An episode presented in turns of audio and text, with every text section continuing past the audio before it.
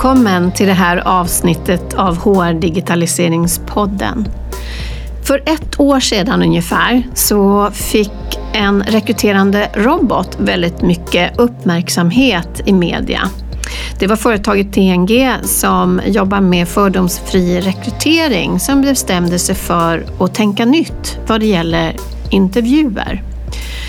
Jag var en av dem som fick prova på att vara del i projektet genom att bli intervjuad då, cirka ett år sedan. Men vad jag är nyfiken på nu är hur har det här gått? Har det fungerat? Vilka företag har provat? Har det inneburit nya kandidater eller inte? Allt det här eh, hoppas jag att vi får svar på nu när jag har bjudit in Tengais Chief Robot Trainer och också nu Chief Product Officer och det är Sinisha Strbats.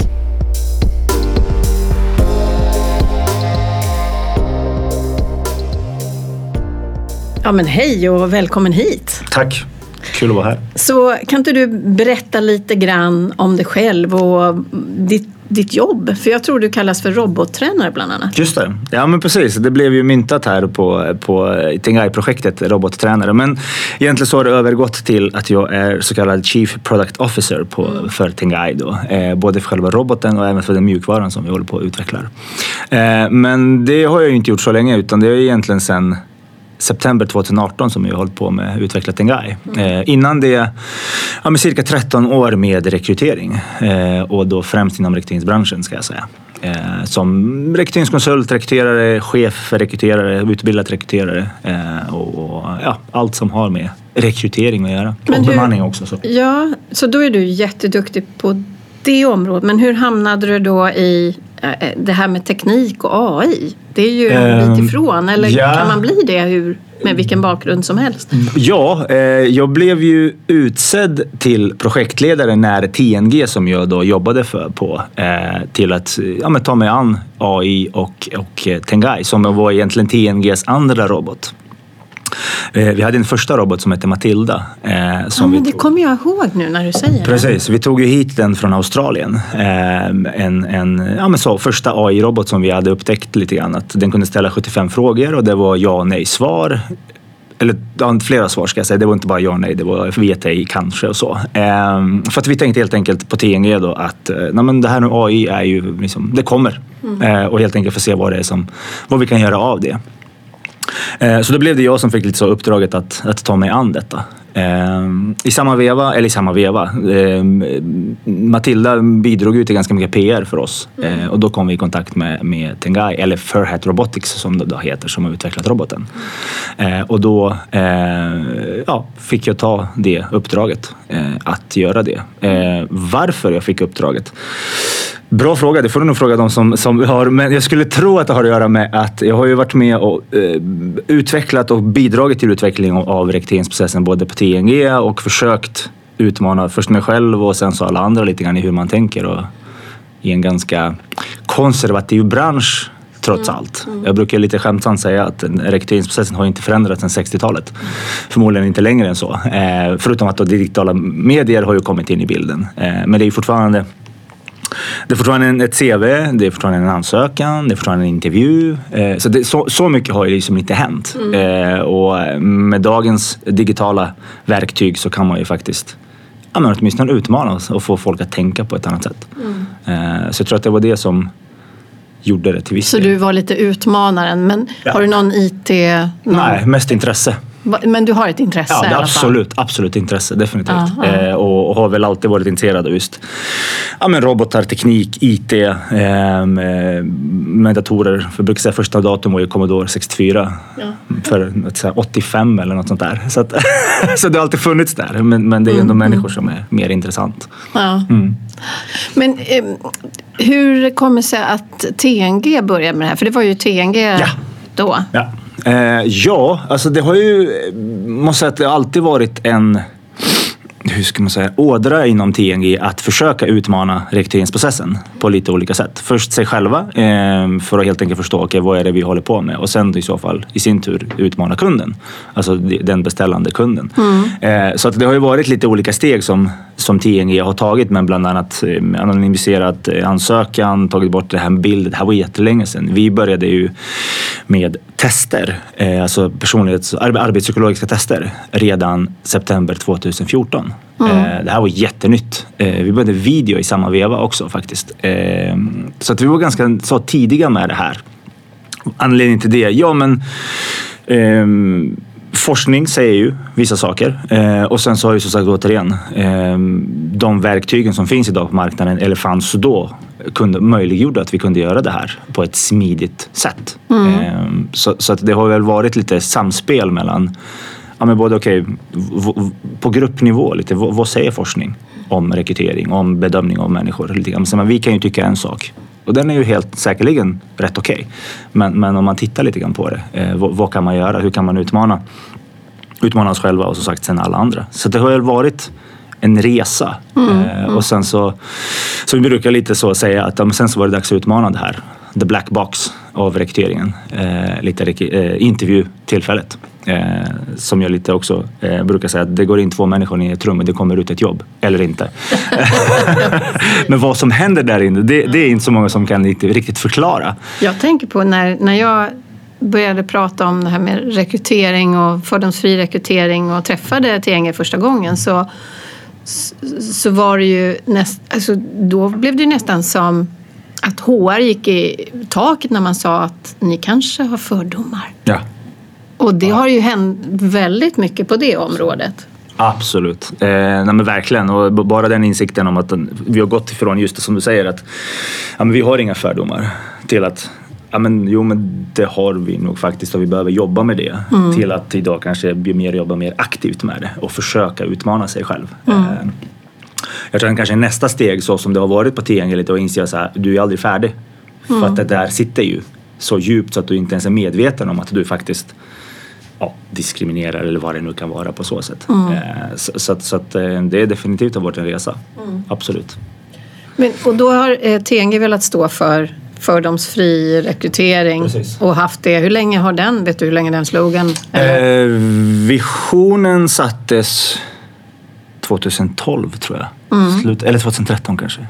Eh, och sen så har det varit en resa. Mm. Jag tror inte att eh, det landade nog förrän nog 2014. Det här, det här är ju lite långt bak i tiden, men det tog ett tag.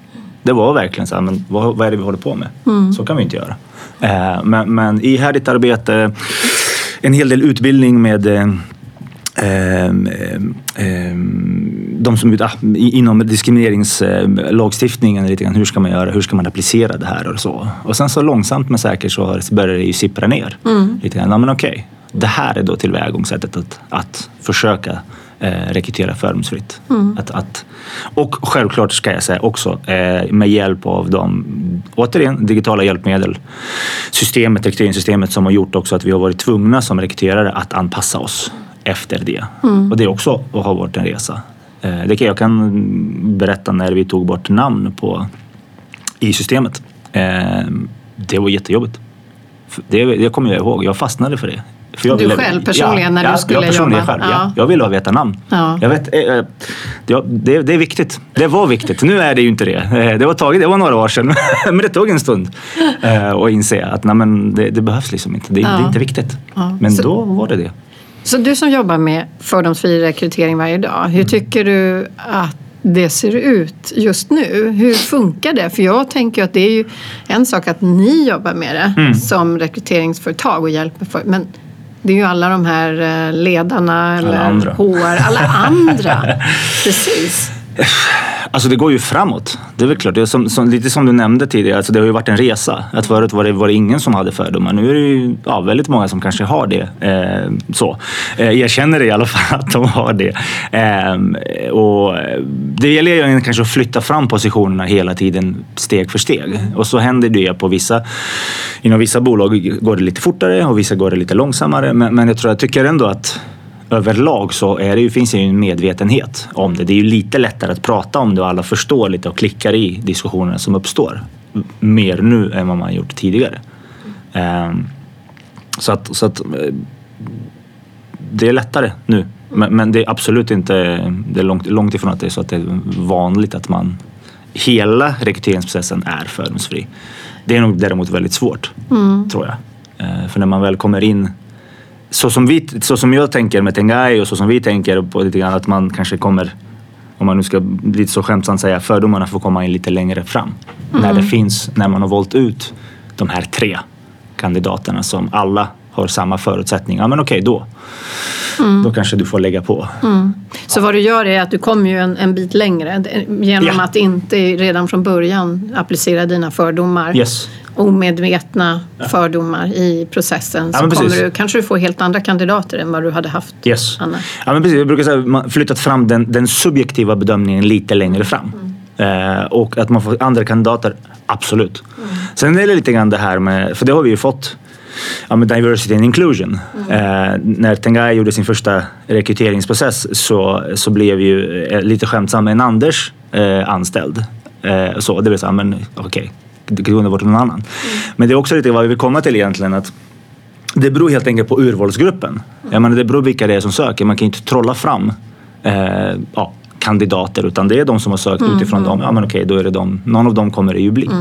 Och det är väl i och för sig andra som jobbar med att försöka se till att man, får, att man når ut till alla potentiella kandidater. Yes, Eh, yes. Och det är ju, men det är ju inte ert Nej. fokus nu. Nej. Utan Men arbetet fokus- startar där. Ja. Absolut, attrak- attraktionsfasen. Exakt. Absolut.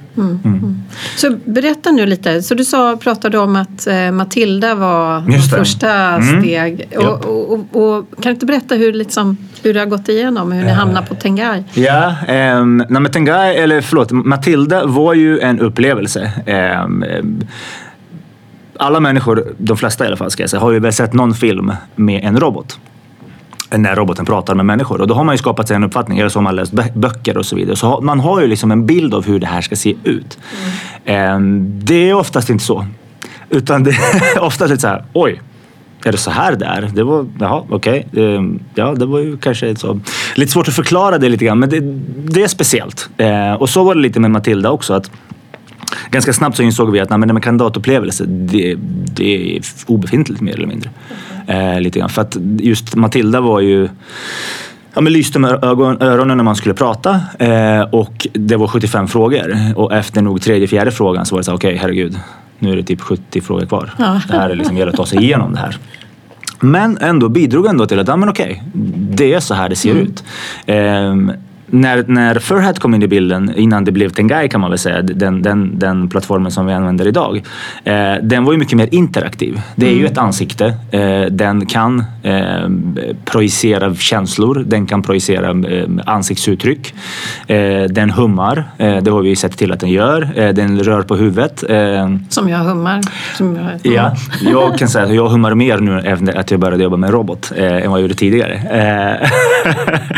Ehm, så det har ju blivit en, en annan kandidatupplevelse. Eh, och sen har ju vi kunnat göra ganska mycket mer. Eh, men det har varit en lärande process, definitivt. Det, det som du, eh, Anna, träffade för, för eh, ja, vad det nu är, eh, lite mer än ett år sedan kanske. Det tror jag.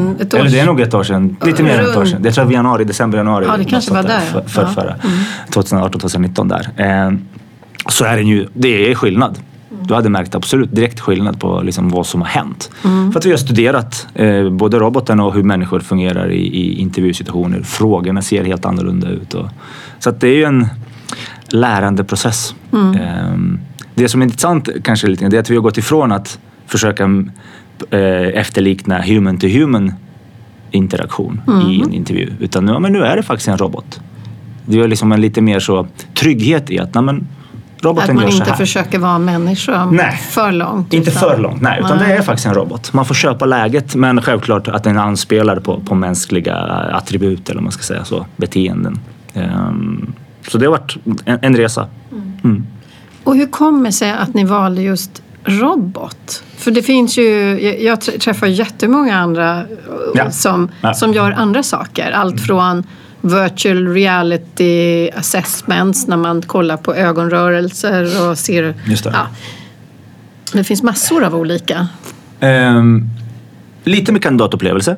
Eh, det är ju lite en cool sak att sitta framför en robot som faktiskt, som, där vi lyckas lura, kan man säga, den hjärnan att tro att det här är faktiskt på riktigt. Ehm, eh, det vi vet lite grann i, när man tittar på forskning och rapporter och vi har fått det bekräftat genom våra liksom, feedback, eh, samtal på kandidater lite grann, det är att eh, det, det skapas en viss känsla i rummet när man, när man är i rummet med, med en person, alltså då med en robot som, som, verkar, som verkar levande. I jämförelse med enligt den, de rapporterna så, att säga, så är det ju lite svårare att ljuga eller att stänga av skärmen lite grann när du faktiskt är på plats. Mm. Det blir på riktigt. Det blir lite som en riktig intervju. Samtidigt som vi, ja, som, det är ju inte en människa med människa. Eh, och sen är det också så lite grann per definition som, som vi faktiskt redan från början förstod lite grann att nej men, den kommer ju nog vara fördomsfri eh, lite grann, alltså, som vi säger by design. Mm. Därför att den kommer ju göra precis det som vi programmerar att den ska göra och den kommer göra det varje gång. Den kommer aldrig avvika ifrån, ifrån det. Eh, så det har varit lite olika saker som har gjort.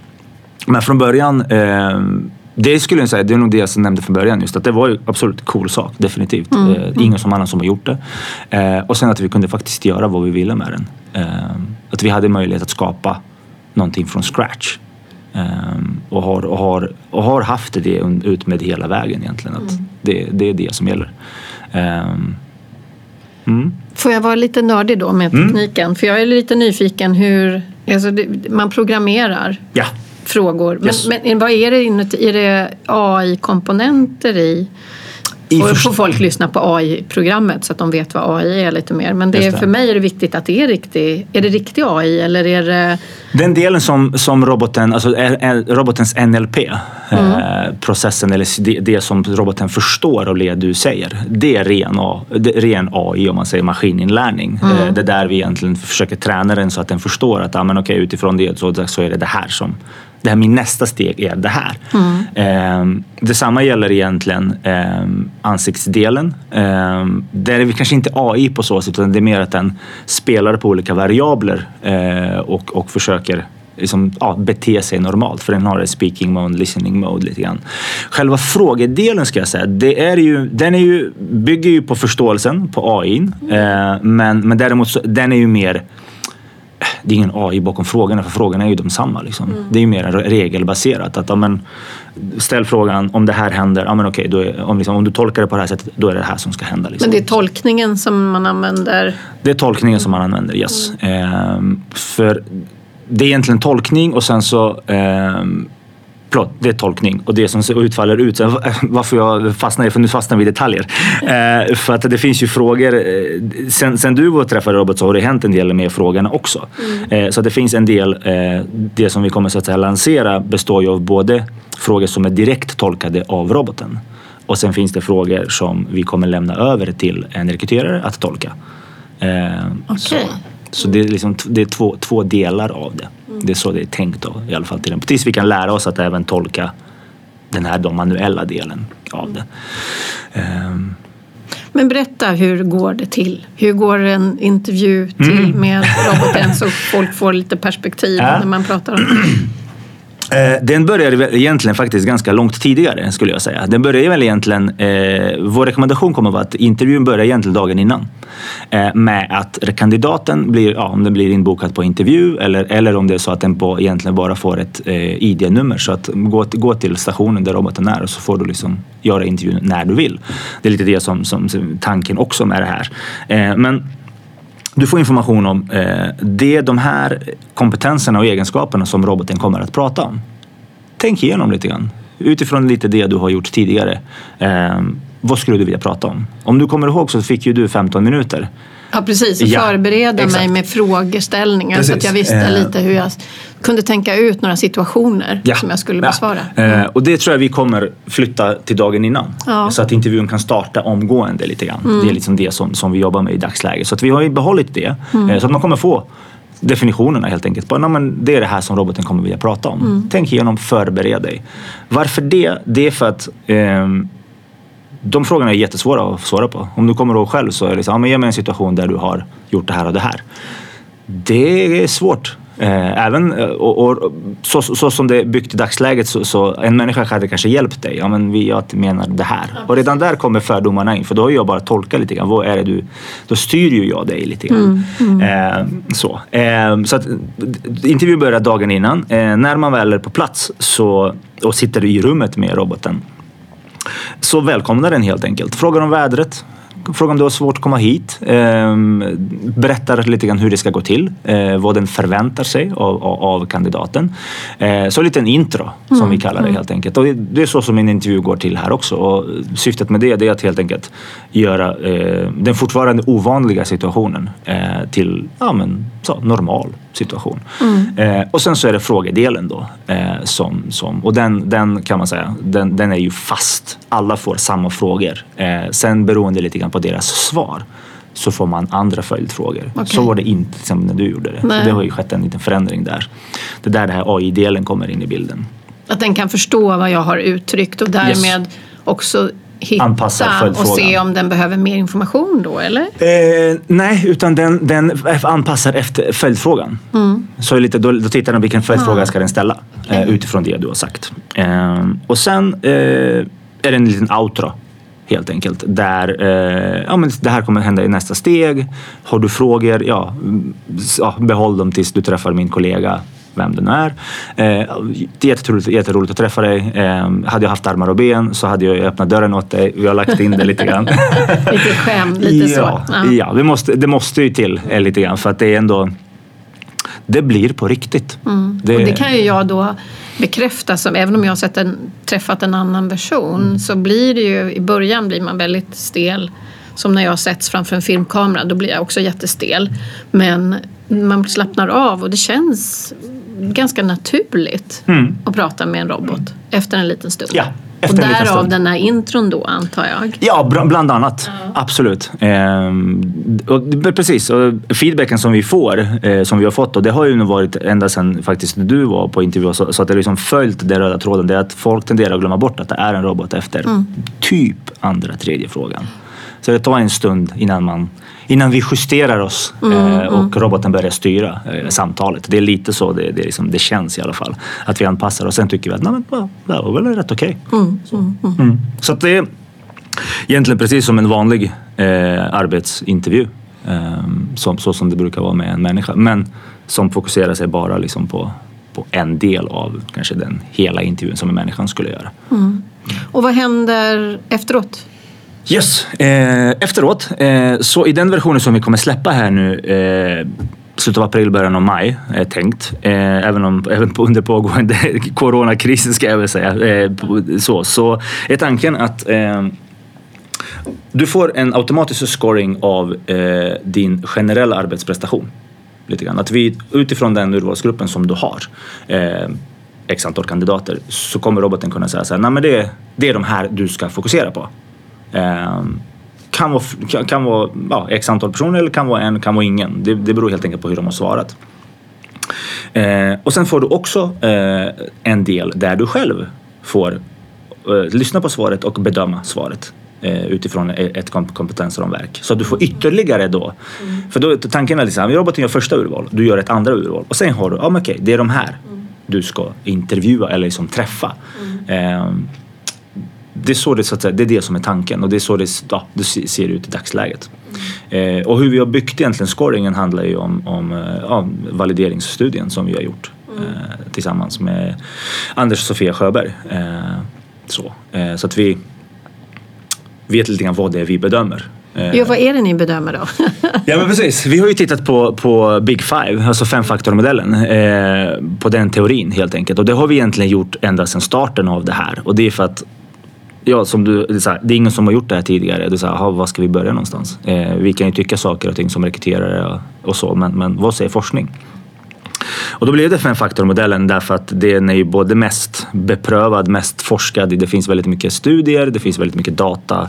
Eh, vi kan sitta och jämföra och vi kan ja, titta på det, anpassa det och så vidare. Eh, och, och därför... ni har säkert använt tester som har varit baserade på det även innan? Då? Yes, mm. yes. Eh, precis. Mm. precis. För de flesta testerna, om jag inte är helt ute och cyklar, så är de ju baserade på femfaktormodellen. Sen finns det alltid avvikelser på ja, vad man har använt för teori så att säga, men, men det är fortfarande liksom de fem.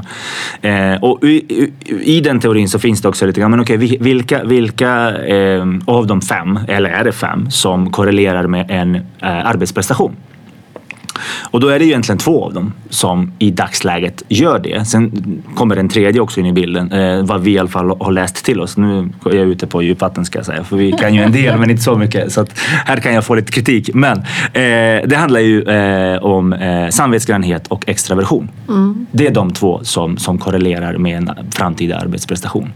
Mm. och det är de två som vi har tittat på i dagsläget. Mm. Eh, men det har ju faktiskt på sistone dykt upp lite mer europeisk forskning. För man kan tänka på att det här är ju amerikansk forskning. Eh, väldigt mycket om Big Five. Och då är ju extraversion en liten som vi i alla fall uppfattar det, så jag uppfattar det, ska vi, jag, eh, amerikansk sak också, att det, extraversion är väldigt viktigt. Mm. Men nu på senare tid så har det kommit eh, europeisk forskning som säger att det är faktiskt emotionell stabilitet, eh, alltså neuroticismen, mm. som är starkare korrelation än vad extraversion är. Samvetsgrannhet den, den antas vara, nej men den, den, den är ju, det är, samma. ja, den, det är stark liksom, korrelation. Så att vi, vi tittar faktiskt på, på att titta på, på emotionell stabilitet också i en ja, kommande version. Men är det olika beroende på vilken typ av jobb som... Man kommer kunna skräddarsy det. Ja, för ja. jag tänker att annars så väljer ni ut samma till varenda Precis. jobb och det funkar ju inte riktigt. Det, det, exakt. Och ja då kan man säga att den här, eh, min beskrivning av en intervju, hur den går till, då kan vi gå ännu längre, eh, ännu tidigare i processen och tanken är att som rekryterare så får ju du eh, rangordna, välja vilka kompetenser som roboten ska värdera. Mm. helt enkelt. Och sen utifrån det så utfaller det en score. så att du får chansen att helt enkelt bestämma, men utifrån den rollen som jag rekryterar, då är det här som den, som det här är det viktigaste. Mm. så att på så sätt så, så, så blir det beroende lite grann på vad du har valt, ja, då utfaller de här kandidaterna. Mm. Däremot kan man säga att alla kandidater får ju samma frågor, eh, men de bedöms på olika sätt beroende lite grann på vad du själv har valt. Ja, men det är åter tillbaks till att jämföra att det ska vara någon form av eh, self-assessment, eh, något test som du ska svara på. Det är ju samma frågor men det är ju utfallet och kombinationen som, är, ja. som visar ja. vem, vad du, ja, vem du är yes. eller vad det är. Ja men exakt, exakt. Ehm, så, så, att, ehm, så det är så det är tänkt och, tänk, och, och direkt med det så, så är ju tanken att det ska främst användas tidigt i processen. Mm. Eh, så. För första urval? Ja, mm. det skulle jag vilja säga. Ehm, så, att, så, att, så att när det kommer till rekryteraren så, så har rekryteraren ganska mycket information om kandidaten redan innan. Eh, vi tänker oss, ja, men du, har, du har dina skallkrav som du stämmer av om du nu är på CV eller en telefonintervju. Eh, roboten gör bedömningen på personlighet, på beteenden. om du lägger till en begåvningstest, ja, då är du hemma. Mm, mm. Enligt, enligt, den, enligt den, den, forskningen som finns i alla fall. Sen är det lite så. Sen vill man ju alltid träffa kandidaten och så, men det, det, låter vi, det låter vi för så att säga. Ja, men då är det, kunden som träffar ja. kandidaten ja. sen. Ja.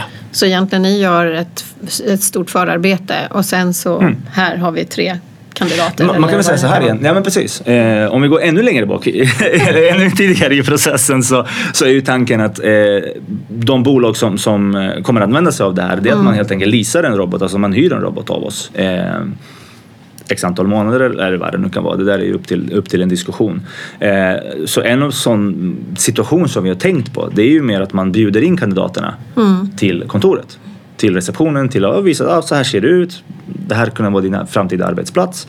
Eh, träffa chefen, ställa sina frågor och sen så, ja men okej, nu är det dags mm. att träffa roboten. Mm. Och så får man liksom göra en fördomsfri så, bedömning. Eh, och sen så utifrån det, så, ja men okej, utifrån den målgruppen som jag, eller urvalsgruppen, då får jag träffa de här. Ja. Det, det, det är så vi ser det framför oss ska jag säga. Om man inte väljer För nu är det så att ni, det är ett eget bolag för, för ja. Tengai.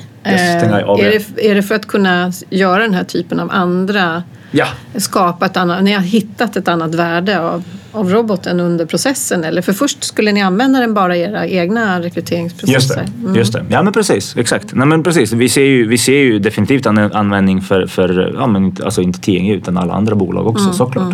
Mm. Eh, så att helt, helt, alla de som rekryterar ska ju kunna använda sig av, av roboten och då, mm, mm. då är det självklart att det blir ett eget bolag ja. eh, som, som ligger fortfarande i själva samma koncern men, men där vi ser egentligen TNG nu som vår kund. just det. Så ni bidrar med roboten Ja. och robotens utveckling? Ja, ja. Så, att, så att jag sitter ju inte längre på tinget, jag sitter nu på Tengai. Ja. Så, så det är spännande. Vad kul att det Ja, kan äh, hända. ja, Ja. absolut. Men vilka har, eh, vilken typ av kunder har, det, har ni jobbat med? Mm. Förvånansvärt, som vi inte trodde någonstans, det, var ju, det har faktiskt varit väldigt mycket från kommuner. Eller Jaha. väldigt mycket, men alltså så. Eh, ja, den första var ju Upplandsbro kommun. Sen har ju Linköpings kommun använt det. Eh, Vänerbo, Vänersborg. Eh, mm, mm, mm, mm, mm, mm. det är i och för sig de kommunerna ska jag säga på så sätt. Sen har det varit eh, Findus, Cloetta, eh, Activay, eh, Det Norske Bank. Jag glömmer säkert någon mer. Eh, så det har liksom varit egentligen lite alla möjliga. Lite större bolag. Ja. Organisationer ska man väl säga på så sätt. Som har haft eh, som har gjort det både för att testa eh, employer branding, eh, kunna skylta eh, med en robot. Definitivt. Eh, det tycker jag man ska utnyttja. Att vara första bolaget i sin bransch som gör det. Eh, däremot har det, och, det som har varit också överraskande lite grann som vi kanske inte riktigt trodde, men man vet ju aldrig, det är att det har använts för eh, både kvalificerade roller och generalister. Ja, för det var jag också nyfiken på, Ja. vilken typ av roller. Nej, men det precis, det har ju varit både allt från, från, från trainee eh, till eh, digitaliseringssamordnare eh, till inköpare eh, eh, till HR-personal. Eh, Det var inte jag som gjorde den, eller jag var inte in, liksom mycket inblandad. Men alltså, så att det har varit brett spekt, spektra av tjänster. Ja. Eh, så. Som då har använt den versionen som bland annat som bygger på det som du gjorde. Ja, så att säga. ja. Den här Men vad har kul att det funkar på alla, alla typer av roller. Ja, det ska ju göra det. Det är det som, lite det som är tanken. Mm. Och upplever de då, kunderna, att de har fått in andra personer än vad de... Ehm, eller jobbade de kanske redan tidigare med fördomsfri rekrytering? Eller är det, har ni fått någon sån? För att vara helt ärlig så har vi faktiskt inte fått så mycket eh, den feedbacken därför att man har varit lite grann, men man vill först se lite grann vilka, vilka det är och hur de presterar och sen kunna uttala sig om. Och det har varit alldeles för tidigt. Eh, för första eh, Första rekryteringen gjordes i och för sig i slutet av september. Personen var inte på plats förrän långt in på 2019. Så att det är Nej, väldigt, det Så, väldigt tidigt. Men helt högst personligen så, så tycker jag mig, och det här är min fördom lite grann, att jag tror nog att vi har fått fram andra kandidater. Eh, av, den, av de fördomar jag har när det gäller de rollerna. Vilka, okej, vilka skulle kunna söka de här tjänsterna? Hur ser de ut? Ja, men lite grann gemene man. Ja, men de här. Vanliga profilen ser ut så här. Jag tror att vi har nog fått fram lite annat. Ja. Så. Men jag kan inte... Det finns inte så bekräftat. Nej, nej, nej. nej, nej det är ju en längre, oftast, det är ju utmaning med alla sådana här nya Mm. lösningar att det tar lite tid innan man kan se. Ja. Men sen kan det ju vara en upplevelse, jag menar kunderna kommer tillbaks. Då måste ju det vara Mm, absolut, absolut. ett bra tecken. Definitivt. Och det har ju varit lite explorativt från deras sida också. Eh, för jag, vi, vi för ju ett samtal med jättemånga bolag så, men, men eh, jag, ja, jag brukar säga, men testa.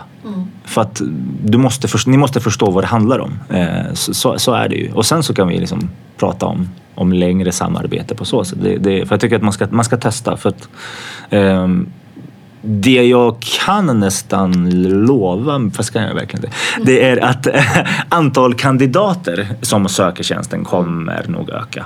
Eh, För det har, varit, det, har, det har inte varit svårt. Nej. Även om det har varit tjänster som eh, kommunikationsstrateg tror jag det var och eh, ja, men digitalisera med inköpare lite grann som, som bör ändå ja, inte locka så mycket människor så att säga, eller så många kandidater så har det faktiskt varit, inte varit ett, ett issue för oss Nej. eh, överhuvudtaget. Eller då för, för bolaget i fråga att, att välja ut vilka som ska, bli, som ska träffa roboten. Ehm, just det, fackföreningen Vision också har ju, har ju, gjorde ju en HR-generalist tror jag det var. Ja. Så, så att ehm, ja, det gäller att testa. Vad har eh, den här valideringsstudien ni har gjort nu, vad betyder den? Eh, nej men det är ju självklart ett, ett, ett bevis på att eh, roboten faktiskt eh, kan användas som en urvalsmetod. Eh, så det är väl egentligen det som jag tycker att vi har åstadkommit. Att vi har skapat ett nytt sätt att bedöma kandidater. Och eh, att vi egentligen kan bygga vidare på det, att vi är rätt ute. Eh, så. Det är väl egentligen det som den har bevisat. För hittills har det varit lite grann, nej, men vi tror nog att det är så här. Eh, men vi vet inte det. Så vad gjorde de? Jämförelse mellan ehm, s- mer traditionell testning och, och roboten då eller? Ja, precis. Alltså, eller, de, det, har ju så här, det, ju, det, har ju varit en jämförelse med ett test. Mm. Eh, men skillnaden har varit däremot att, att roboten ställer fler frågor och borrar ner sig lite mer eh, i, i, i per, per så att säga, konstrukt eller facett eller vad man ska kalla det då som ingår i de här eh, två egenskaperna. Eh, så, att, så att det går inte riktigt att jämföra det. Eh, så. Men, men det, är det, det, har, det, det, det är så vi har jämfört det. Och då kunnat se, nej men roboten kan genom att ställa de här frågorna avgöra. Och du är på det här sättet och du är på det här sättet. Mm. Um, och det, med, med rätt, rätt höga validerings eller validitetskvot eller man ska ja, säga. Ja. Så. Ja, men, superkul. Så ja, vad, vad, vad, vad, händer nu med bolaget och vad, vad gör ni nu när ni har blivit då som sagt TNG-kund? Eh, det här, mm.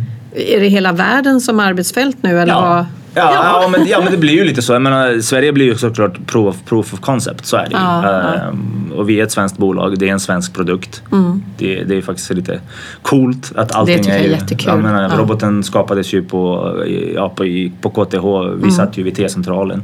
Så det är lite coolt. Ehm, så att vi vill ju självklart eh, komma ut i Sverige eh, och sen är det självklart världen och då är det den engelska delen av än så länge i alla fall. Eh, för det har ju det här med språket att göra också. Så mm. Det är inte bara att översätta frågorna för det är ju ett kontext och hela den biten. Och man hummar ju inte i USA exempelvis och, och så, sådana saker måste man ju ta hänsyn till. Ja, eh, men som bolag, nej men det är att lansera vår första så kallade standalone produkt. Mm. Eh, som du som kund kan egentligen bara ja, sätta i elkontakten och sen så är det bara att köra. Mm. Leda in kandidaten eller låta kandidaten själv få träffa roboten. Det är väl egentligen det. Och det, det sker Ja, som sagt i slutet av april, maj, början av maj som, som det är. Så det är en, lite mer än en månad kvar. Så, så ni jobbar stenhårt nu med ja, det gör vi. Absolut. Ja. Mycket testning. Eh, vad, vad kan hända? Ja. eh, i en intervju som vi inte, som roboten behöver ha, kunna agera på. Mm. Och det är spännande. För saker, visserligen kan inte så mycket hända på en intervju för en intervju är ju väldigt så låst läge men fortfarande så kan ju folk hitta på alla möjliga saker eh, och då behöver vi ju kunna, okej, okay, så här ska man göra. Eh, och sen så mjukvaran då för att, för att styra roboten också eh, så smidigt som det går. Jag tänker det är en lång resa, för, eller en, en, en kort egentligen, Nej, men ja. en resa för dig att gå från att vara rekryterare till numera att sälja programvar... En ja, mjukvara, mjuk och hårdvara. så otroligt mm. kul mm. Mm. Att, att, höra mm. om och så jag hoppas ni får ännu mer uppmärksamhet sen mm. framöver. Ja, men det hoppas vi. Ja. Så tack så jättemycket för att du kom hit och delade med dig av allt som pågår. Ja. Tack, tack.